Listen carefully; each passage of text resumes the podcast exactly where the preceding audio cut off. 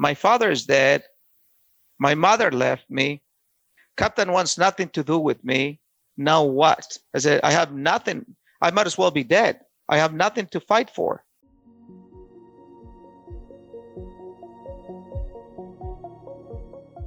Hi, I'm Wayne Jacobson, and this is my friend Louis. The story of one of the most engaging men I've ever met, and of the friendship that developed between us. It has transformed both of our lives and left us in grateful awe at the adventure of life on this little planet. As Louis grew into his teens, he was becoming an accomplished boxer. He continued training with Captain Herrera and began advancing in state and regional competitions. The girl in his school, who didn't make fun of him when he started boxing, continued to catch his eye.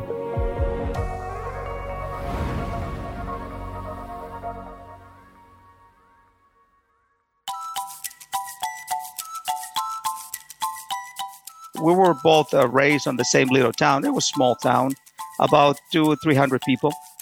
I noticed that she was different. She wasn't into it. You know, she wasn't like boy crazy, if you will. She was always working and always taking care of her family. Since she's the oldest, the culture, according to the culture, is that the oldest takes care of all of them going down the line until the smallest one. And her job was to take care of her parents when they were sick, to feed the children, to make the food and all of that stuff. So she was very different. We went to school together until 4th grade. After that, she stopped going to school because her mom became really ill. She started caring for her mom at home because her dad had to work and provide. I didn't see her. She was always in her house. I cannot see her, as I was walking by her house and going to school. And I kept looking to see if I see her. And she wasn't there. Sometimes she'll peek and see me, and then she'll run back inside. And that's how we started. I remember one time I gave her a little card. I made a little card. I was like 12 years old, I think. She looked at it. She didn't even read it. And then she just grabbed it and walked with it. And she says, I don't have time for this. I have to care for my parents. And that kind of discouraged me. So I said, okay, well, she wants nothing to do with me, right? I keep doing my thing, working, going to school. I stopped going to school at the age of 11. I finished elementary, and that's all you can get in that little town. If you want further your education, you have to go to the bigger town, and that costs a lot of money. After that, at the age of 14, that's when I approached her again, and this time she was totally different. And on March 14, 1988, she became officially my girlfriend. We're 14.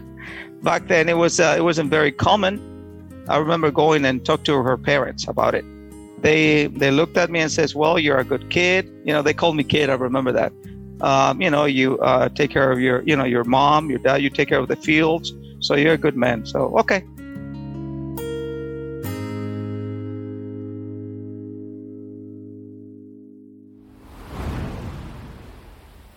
See, over there, you don't date. That's the thing. They don't allow you. You don't hold hands. But that's because you're not allowed to be close to her. Because if I touch her by her hand or something, then that's two things. The parents have to make the decision of cut it off or just marry her on the spot. You court. You don't date. Not till you get married or get engaged or what? You can hold her hand after you ask for her hand in marriage and you have a date to get married. Then only you can hold her hand, but you're not supposed to get any closer than that. Do you remember Rafael, the stranger Louis met in the mountains near his home? He's been coming around again with increasing frequency in Louis's teenage years. He helps Louis discover what it is to be a man, even though it differs greatly from the culture in which he was being raised. At 15, Louis's father tragically dies of a sudden heart attack, and his mom takes his younger sister and comes to the U.S. on a visa she'd applied for before her husband died. She wanted to visit her other children, who had already made their way to California. Louis is alone, and he will need Rafael now more than ever. When I saw him the most, towards the end, it was when my mom came here. Your mom came to the U.S.? Yes, and I was left behind in Mexico, so I had nobody. So your brothers were all gone. You had a younger sister at home. So the sister and the mom come to the U.S.? And they left me in Mexico. All by yourself? Right. They left me in charge of one of my cousins, but they live in a different house on the same little town, though. You're now on your own. Mm-hmm. And you're finding jobs and whatever to pay for stuff. Right. Food and things. And then you saw him more after that, after she left? Yes. Almost every day. And how would you see him? Would you make an appointment and come over? Would you meet him somewhere? How did that happen? No, I don't know if it was because the house was empty and nobody was there, but I used to see him at home a lot, up in the mountains, sometimes in the mountains and at home on the same day. But never by prearrangement? You didn't prearrange a time to get together? No, never. He would just suddenly be there? He just happened to be there. Did you see him appear out of thin air, or did you just turn and he was suddenly there? Yes. I never saw him appear like in front of me. Like, no, I will be looking this way and I turned this way and there he was. He used to startle me at first, but there was this presence that preceded him. I feel the presence and I knew he was there. So I wasn't startled. Before I saw him, I knew he was there. And when I turned, there he was. Did you think that was strange? No, I loved it. When I felt that, I knew that because I knew that I was going to eat. I knew that I was going to, if I was in pain or if I was in emotional pain, I know I was going to be comforted. I felt safe with him. Anytime I feel that, I knew that everything was going to be all right. At this stage, you take to calling him Rafa, right? Asael Rafa. Well, I used to call him Rafa, short for Rafael. What kinds of things was he sharing with you? Every time since I was a kid, okay? Used to get into fights. You just like fighting. You know what? Yes, I did. And he actually had to teach me there too.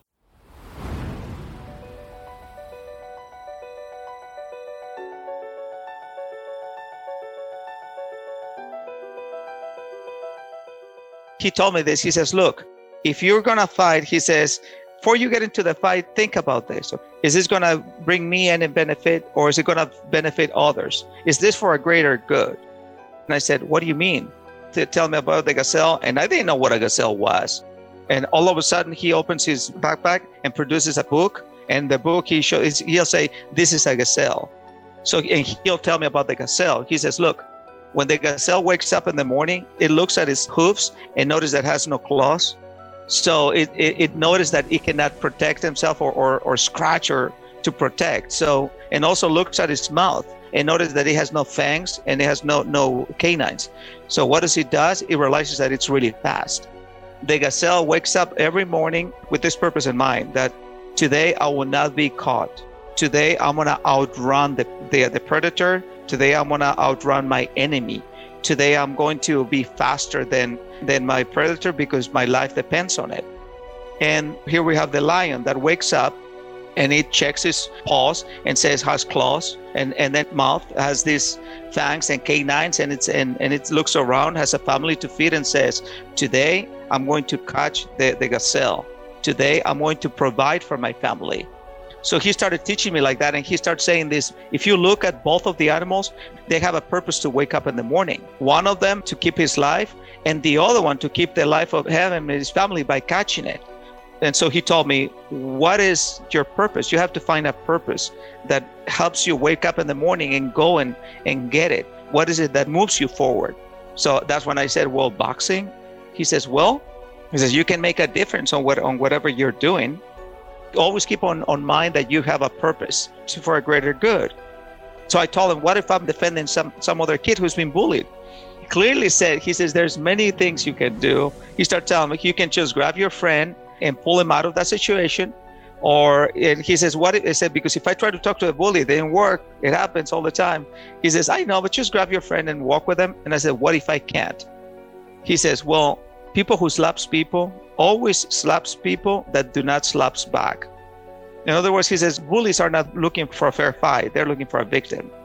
And he says, if you have to engage and there's no other way around, he says, just you make sure you don't become the lion that kills for sport. And I didn't know what he meant by that until one day when I was defending this kid and this guy was bullying him. He was bigger than him and, of course, bigger than me. But since I was a boxer, I remember beat him up by defending that kid. And I kept bullying the other kid, going like, hey, if I heard, you bully somebody else, and I approach him and try to pretend to slap him and the kid run away from him. that's when I remember what Rafael was trying to tell me, not being a bully. I have become that, what I'm protecting the other kid from. I have become a bully. So that's what he was trying to teach me. And he noticed that I was getting really depressed because my dad just passed. My mom, she just left me behind. She abandoned me. Also my coach, Captain Herrera, he wants nothing to do with me. So I was extremely depressed. And that's when he said, and that helped me a lot. He said, you have to find your purpose. You have to find a purpose, and I'm here to help you find it. And the things he was teaching you were very different from the things your father wanted to instill in you. Yes. For example, my father, okay, in his mind, he had this idea of what a real man is, right? How you forge a real man. And in his mind, it's a real man. It's that doesn't show any emotions, because showing emotions is a sign of weakness. You don't try not to smile. Even on the pictures, if you see any of the pictures of my parents or me when I was a kid, there's nothing. Just they used to say that it's not real. Laughing, smiling, that's not you. Or crying. My dad used to say that only women cry. Cry, it's for sissies or women. So you don't cry. Rafael, he used to teach me differently. Like showing emotion, it's not a sign of weakness, but it's a sign that you're human, and it's perfectly normal to be human. There's nothing wrong with that.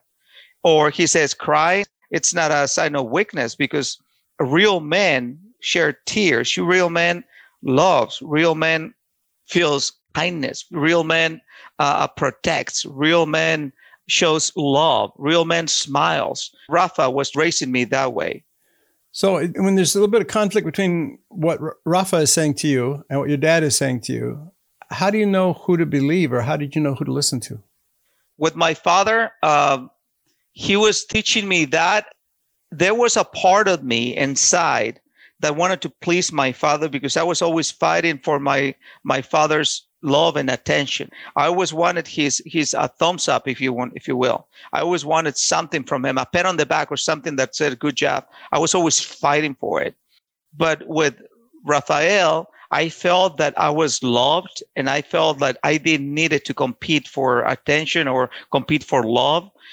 It was this conflict in me, whether do this, because it's your father, right? You want to please him, or you're going to do this because you feel like it's the right. It felt natural. It felt normal to me to do those things. So I started listening more to Rafa. Because of that, of course, I was punished from my father. I mean, the manhood he was teaching you and your older brothers got you abused and beat up and some of that stuff. And your dad never protected you from those things. That's another great point right there. So that actually played a really important role on me thinking differently, because if I was going to be a man like my brothers, I didn't want to be a bully. I didn't want to be somebody who takes advantage of others. I didn't want to be like them. So that really, Rafael really helped me open my eyes to what a real man is. So I didn't want to scream at my wife. Like, my mom had no say. She has to obey my dad blindly, or, pay the consequences. So, and the same thing with me. That really played a huge role for me to think differently and become a man more according to what Rafael was telling me versus what my father was telling me. Because that view of manhood that your dad and your brothers had is really not protecting the weak, but exploiting the weak. Where Rafael is saying, no, love protects, love cares about somebody, and it really takes care of the weaker person. It doesn't take advantage of them. I got a lot of advice from my friend. One time I got really confused because he started kind of like distancing himself from me. Also, all these bodyguards, well, he called them his boys. All of his, not bodyguards, but the people who was with him, there were about 30 of them. But the closest one were about 12 or 14 guys, always with him, the same guys. He really trusted them, and they trust him. He kept training me, but he start keeping it just like that, like trainer-trainee relationship. He stopped taking me places to patrol and stuff like that. I learned that there was a lot of attacks against him. In my mind, I thought that he, this guy doesn't like me anymore. So I asked him one day, and I said, hey, what's wrong with you? I said, you don't want me to patrol anymore. The guy said, they don't want to take me because you don't want to. What did I do? Did I do something wrong? What happened? And all of a sudden, he just looked at me. He says, I cannot tell you much, but because I love you, I have to separate myself from you. Later on, I learned that the drug cartels, the way they kill his family, they will kill anything that he loves. Oh, my gosh. But in a sense, he was protecting me from drug cartels or crooked police. As soon as they find that out, that he has any affection towards me, they will try to come in and kill me. So that's why he did what he did. Yes, he did. And that really hurt me. So he didn't really talk to you about it. He just kind of started putting you to the side? Everything started by him not showing up for training and also not taking me on patrols. It started little by little fading as I was growing older. I thought in my mind that he didn't like me or I did something wrong. I thought I offended him by saying something to the point that I don't really see him anymore. Sometimes the guys from the platoon will stop by and say, make sure I was okay. Or sometimes to train me, some of them, but not him, which was, I thought it was really weird. So in my mind, I thought that he didn't love me anymore or he didn't like me or I must have done something to offend him. Was that the problem? It wasn't. So what did you find out? What I find out that the reason he was doing that because of the opposite, actually, because he loved me. He didn't want to lose me because on his line of work, he was a captain of the army. He was the type of man that my father will call a man.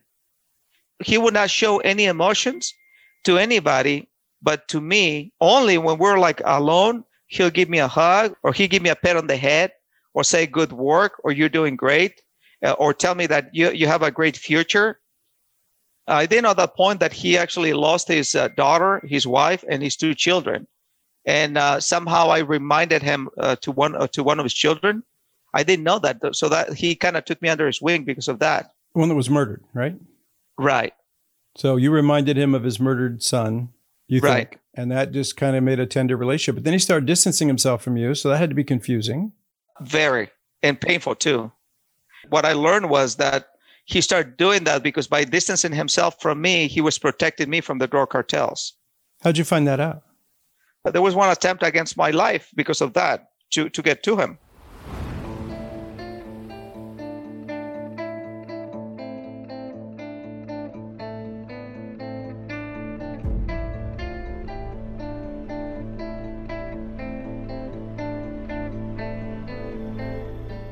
One time, one of his trusted men, I trusted this man, he came in by himself and he says, oh, you know what?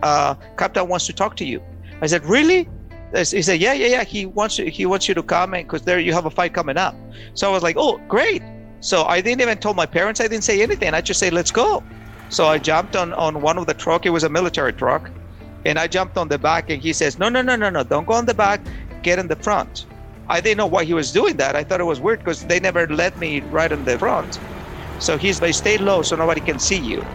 And I thought, okay, he was trying to do me a favor to get in the front. I thought it was like an upgrade to me. But no, he was trying to make sure nobody see me going with him because he had a plan. We drove probably like 2 hours through the mountains. And I thought it was really weird. And I asked him and I said, wait, where are we going?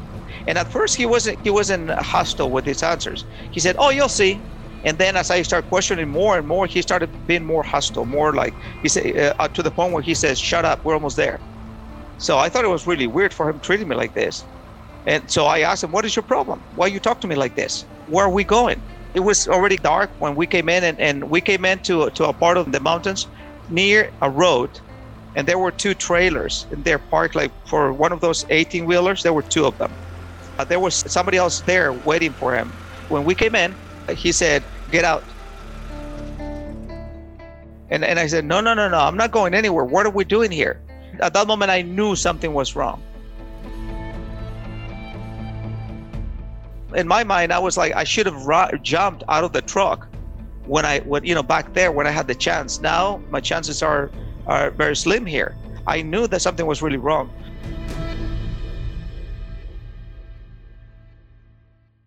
So he came around the other side. I like the door on that side. And he got very upset. So he ran to the other side. And I tried to lock the other side, but the other guy was closer to the door. So he opened it.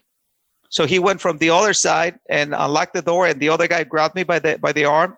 And he pushed me out of the truck. And I started fighting that guy. I started kicking him and I started punching him, and I was trying to go for his gun. I could see his gun and I was trying to go for it. The other guy wasn't dressed as military and I didn't recognize him. So they both of them grabbed me by the hand. They opened up this one of these big the trailer for the 18-wheeler. There was no car attached to it, just by themselves. They opened it. They threw me up there. And then they closed the door, and I could hear them, locking. I could hear the sounds of locks and outside. And I was screaming at them to let me out. I was very, very, very afraid. I knew that I was going to die. I knew that they were going to kill me.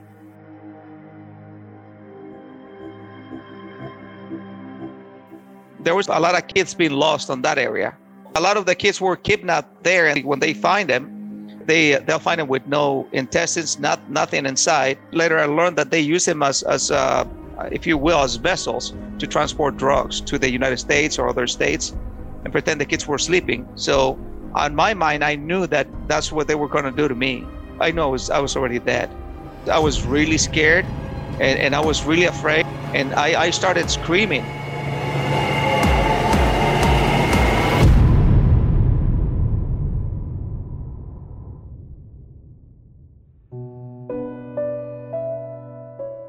And I keep thinking, and I was reflecting there. My father is dead. My mother left me. Captain wants nothing to do with me. Now what? I said, I have nothing. I might as well be dead. I have nothing to fight for.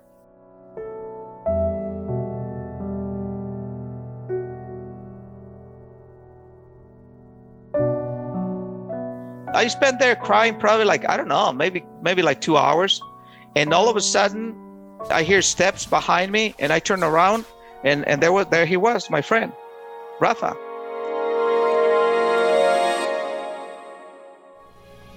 He was standing right there, and I could see him. I could see him very well, and I could see very well around me. And it's inside. It was really dark. I couldn't see anything before. All of a sudden, I could see. When I saw him, I was so happy to see him. I'm telling you, I ran up to him. I hugged him, and he picked me up. He embraced me, and when he embraced me, I knew I was going to be okay. All of a sudden, all the fear I had disappeared. I wasn't afraid anymore. I knew he always had answers for everything.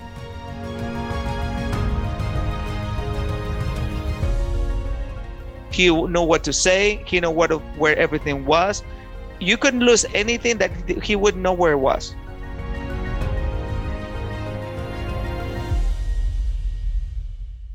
I asked him, and when I saw him, and I said, we're in trouble now.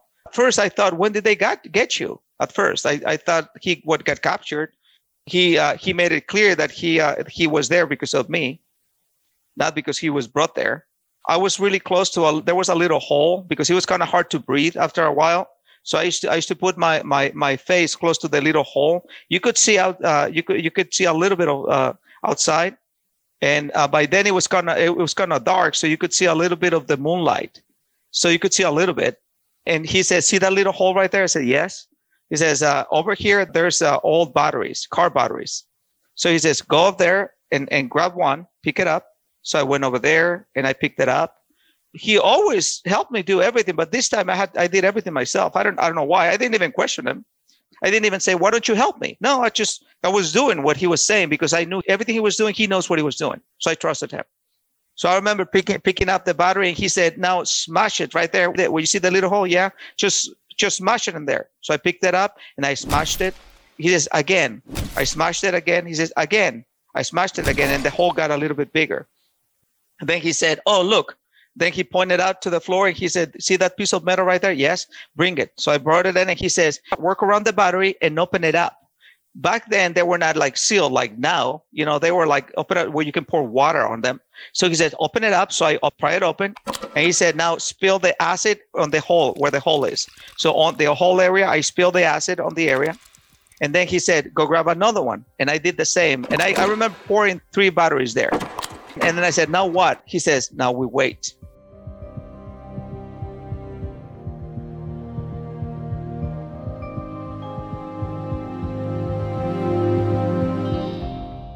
And then he says, "Let's come over here to this corner where so we don't smell much the acid, okay?"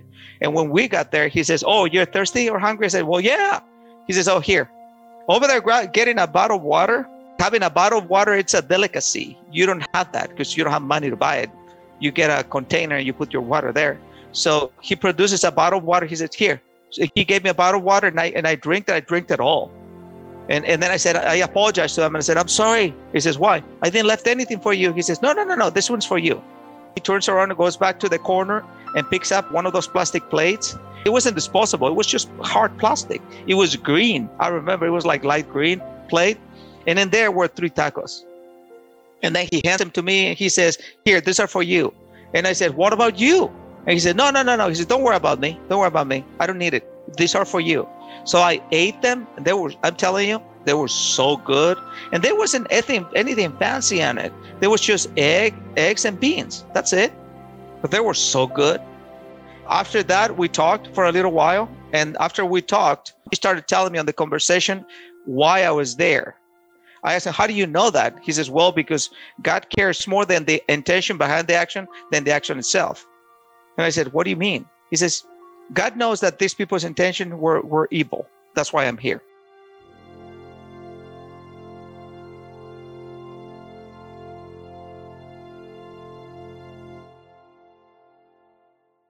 And then he reminded me too about this. He said this.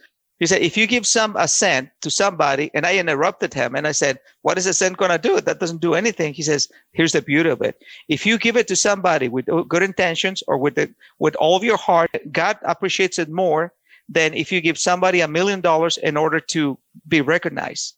So I was like, oh, okay. To me, I was like, all right. So that's why you're here. He says, yeah, that's why I'm here. Because God knows these people's intentions are not good. So I'm here for you. Okay, after we finished talking, he said, see that battery over there? There were 2 more batteries there. I said, yes. I said, you want me to open them? He said, no. Those you don't open. Those you're going to pick them up and you're going to smash them on the area where we dropped the acid. Yeah, he said, the acid, it's going to weaken the wood now. And it just keep hitting it.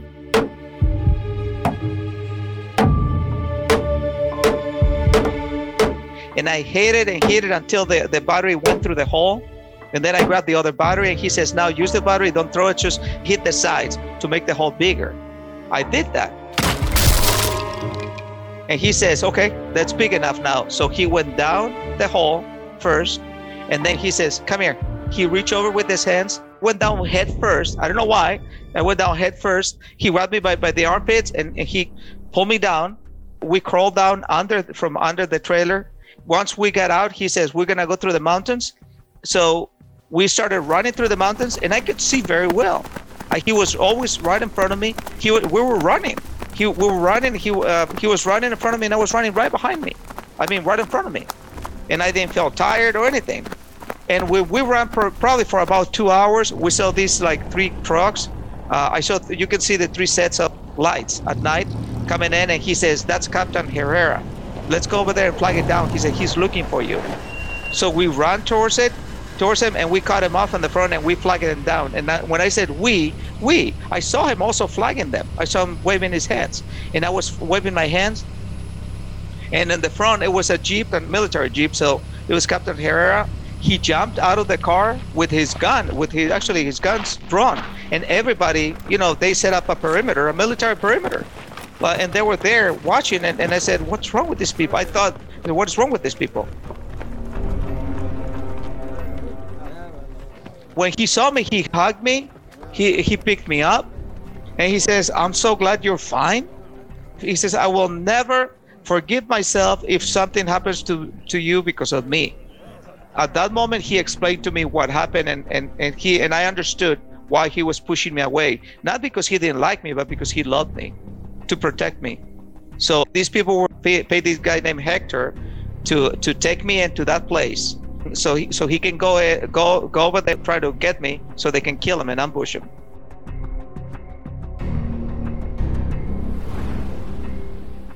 So they were using you as bait to get Captain Herrera to come and find you and get you, and they're going to try and kill him. Correct. I told him and I said, well, he said, I'm glad you're okay. And I said, hey, I told him what happened. I said, Hector called me and he said, you were waiting for me. And he says, I know. Don't worry about him. He said, he's not going to bother you anymore.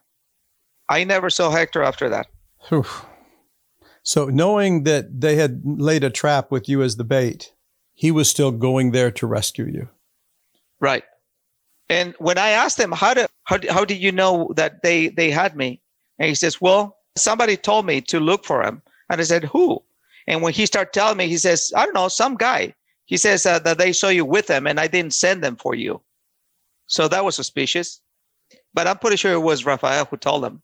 What do you think when you look back? Do you think this was some kind of supernatural thing? Or do you just think it was a guy up there who just took an interest in you? I think it was an angel. I truly believe that. If he wasn't an angel, I don't know how else to explain Rafa's presence in Louis's life. But this was their last encounter. He continued with his training and boxing, and at 16 he had the opportunity to come to America for international competition as a Golden Glove boxer. After fighting in Mexico and fighting locally and then making my way up to the state and then nationals, I got an opportunity to fight here in the U.S. I got a visa to fight for Golden Gloves. And also there was another opportunity to fight. They call it Mexico against the U.S. They do that a lot with other countries. You have to have international experience in order to fight for the Olympics. So I came here to the U.S. to get the international experience. I was actually expected to lose. So they gave me a visa for 1 week. And then I fought that week and won. They extended for another week. The first time he stays 6 months and returns when his visa is up. Soon he's invited for more competition, and getting some amazing opportunities, he overstays his second visa. The beauty of being at a certain level in boxing is that you meet a lot of people. You get to spar with a lot of professionals. Spar with many of them. I spar with Oscar De La Hoya. I also spar with Robert Garcia from Oxnard. I spar with Maromero Paez. I spar with Tito Trinidad from Puerto Rico. I also sparred with a lot of boxers from Mexico, but none of them made it all the way to the top that they were contenders. I really enjoyed that, talking to them and learning from them. So how long had you been overstaying your visa? I overstayed it for like 4 years. What led you to go back to Mexico? My mom needed a car. So what I did, I bought a car here and I drove it with my brother all the way down to Mexico. I was there for like 2 weeks. If you stay any longer, you know, the cartels start noticing that stuff because they're all over the place. Now we're back where we left this story in episode 1 on the night of December 19th, 1994. After a harrowing night with the federales in Tijuana, he drives off by a fire after crawling out of the sewage. He finds a scrap of paper stuck to his hand whose message warmed him more on the inside than the fire did on the outside. And then he hears a voice for the second time that night. Next time on My Friend Louis. I don't know what time it was by then. All of a sudden, I heard this voice, the same voice that told me stop when the police officers were chasing me. That same voice, he called me and he said, come to me. But he called me from beyond the fence. I hear it 3 times, and I knew that it was my father calling me. I remember running towards the wall because I was crying. I was crying and running, and I was screaming, yes, Father, yes, yes, I'll come to you. I could hear the people behind me going like, the stinky has gone mad. The stinky has gone mad. Look at him. He thinks he can climb the wall. Look at him.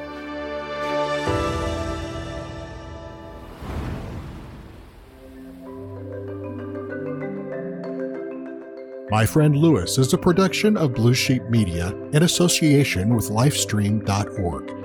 Copyright 2021 by Wayne Jacobson. All rights reserved. Produced by Ken Joy for Ken Joy Media.